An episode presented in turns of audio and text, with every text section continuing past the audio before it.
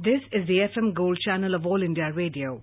In the program Countrywide tonight, we bring you an interview with the Director General, Central Industrial Security Force, Rajesh Ranjan. The interviewer is Neelabh Srivastava, journalist. This is the 50 years completion of the security force this year. In 2019, you have now entered in the 51st year. We vividly remember that the Prime Minister himself took the salute of the parade. This time, your raising day on March 10th. With this 51st year, I am sure the CISF is going to take new strides into the future. This is a force which is known for its forte in many installation security. It is the lead force for the airport security in the country and also nuclear and power domain. So how do you see the advent and the march of CISF forward as it grows in the number of years?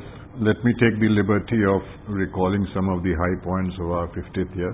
As you rightly mentioned, the highest point was, of course, the attendance of the Honorable Prime Minister on our raising day function. And uh, on that particular day, if you were present there, you would have seen the spectacular demonstration of VIP security and hostage rescue presented by the CISF personnel, which was widely acclaimed uh, by everyone who was present there.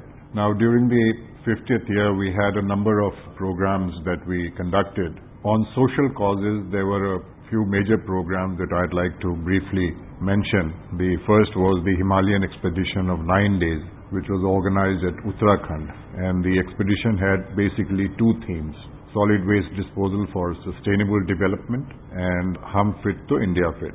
Apart from this, 19,600 of our personnel and their families, they pledged their organs during the Golden Jubilee year. We also conducted mass tree plantation across all our 345 units and a record number of 7.5 lakh saplings were planted. In this particular year, we also had the honor of winning the longest single line moving bicycle parade, which was recorded and honored by the Guinness World Record uh, Organization. We also, as you would probably be aware, we conducted a major international aviation security seminar so a number of programs were conducted during the 50th year which showed the vitality and the robustness of our force and the quality of our personnel.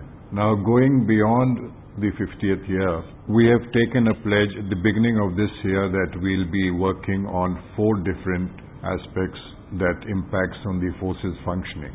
The first would be the welfare of our personnel.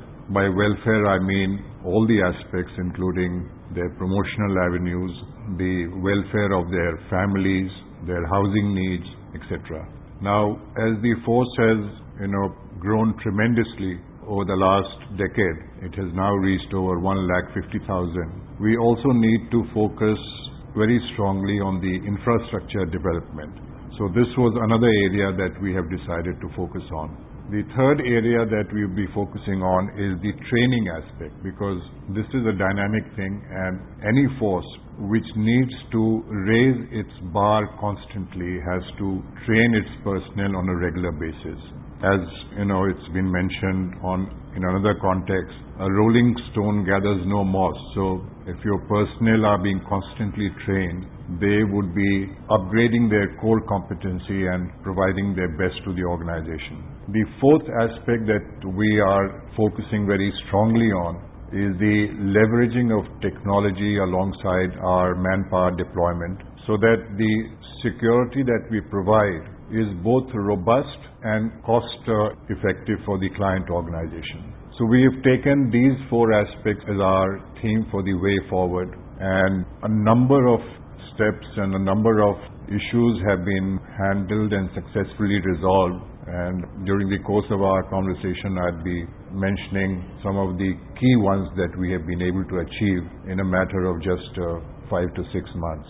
During the Raising Day program, I did make an appeal to all the force personnel that we have to constantly raise our bar and stretch our boundaries. And on the physical level, we actually achieved that with a 16 member expedition which was able to summit the Mount Satopanth, which is at an altitude of 7,000 meters. Now, the remarkable thing about this expedition is that for the first time, three women personnel of any CAPF were able to summit Mount Satopanth. And this is a prelude to a joint expedition being planned for next year, which is going to be an expedition comprising of the team members drawn from all the CAPFs. And we hope with this success, we hope that maximum number of our personnel will also be part of the Mount Everest expedition. So these are some of the things that we are focusing on.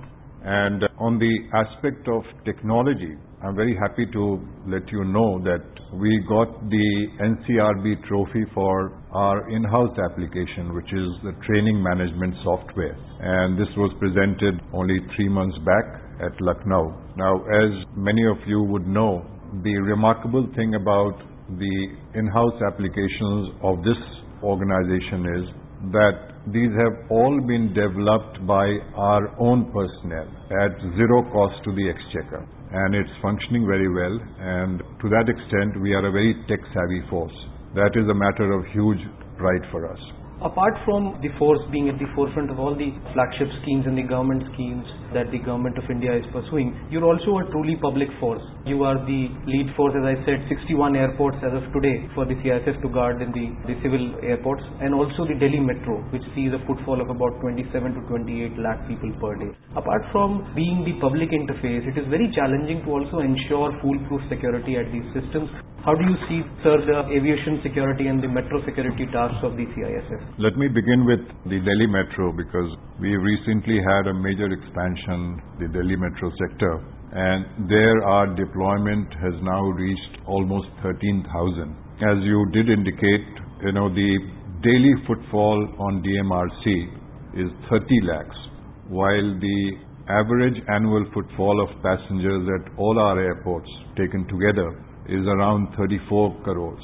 So this is a huge, huge responsibility for us to ensure that in the limited time that is made available to us, we provide seamless and robust security for passenger travel. Now, the challenge is more intensified in the Delhi metro sector because there the window for us to do the security check is very, very short compared to what you have at the airport. Now, even in the airport, we are constantly striving through the use of technology to increase the throughput and also ensure that the passenger spends the minimal amount of time at the security points. Alongside, we are also trying to ensure that the friction points or the pain points, which are there when you have a manual or a, an interaction with the security personnel. These are reduced to the extent possible so that the machines do the job on behalf of the duty personnel. And to that extent, complaints, frictions, and other issues are resolved. So while it is a constant challenge, we are trying to do our best. The biggest challenge for us in the travel sector is also to ensure security without being particularly abrasive.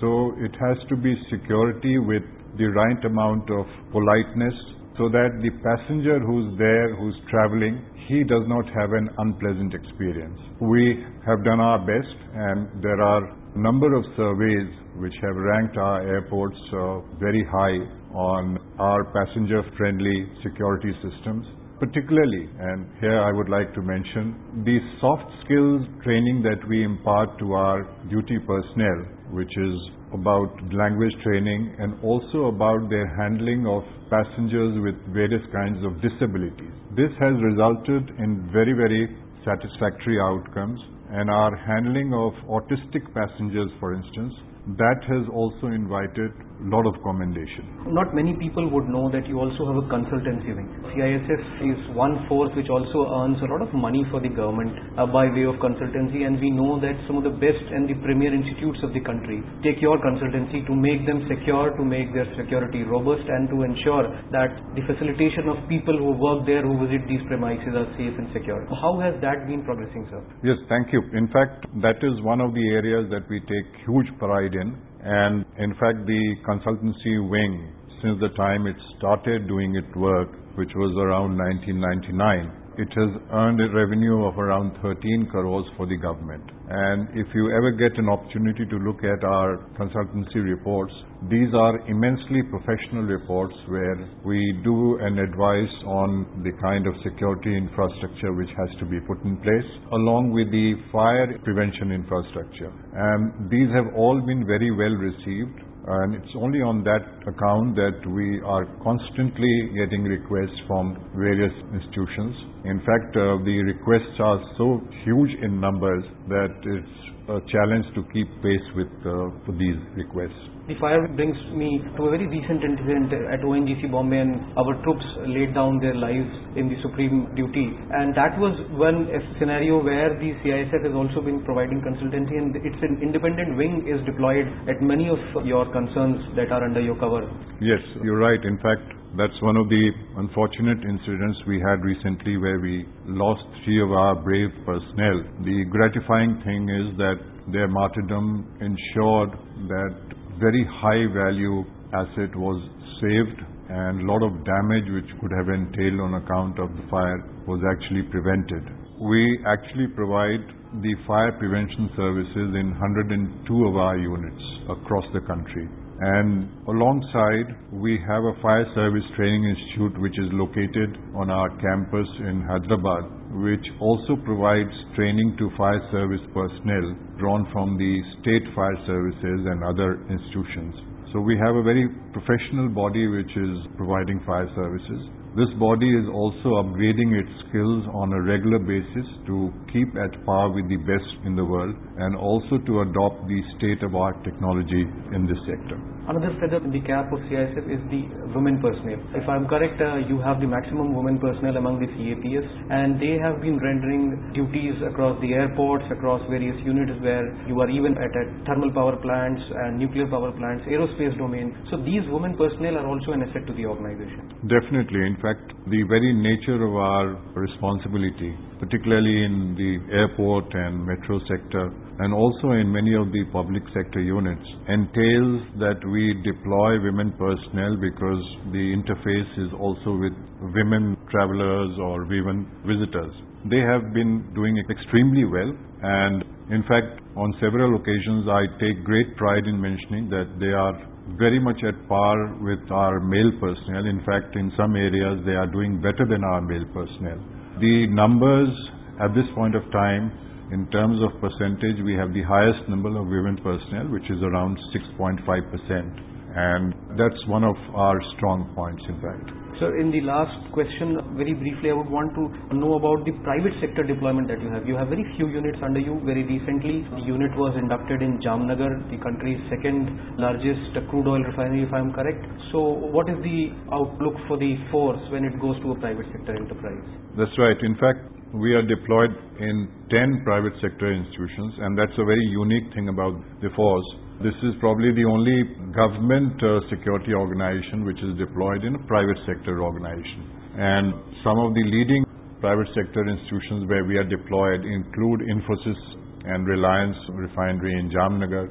The latest one is Nayara Energy, also in Jamnagar.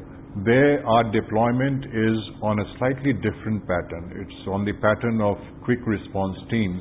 So essentially, we provide the teeth and the muscle to the core deployment which is done by the private sector security agencies. And obviously, it's on account of the kind of services that we render. We are in great demand from this sector also. We wish a very wonderful future for the CISF, for the personnel, for the men and women who make the force as such. Thank you very much, sir. Thank you so much. You were listening to an interview with the Director General, Central Industrial Security Force, Rajesh Ranjan. The interviewer was Neelabh Srivastav, journalist. This program was produced and presented by the News Services Division of All India Radio. This program is also available on our website newsonair.com.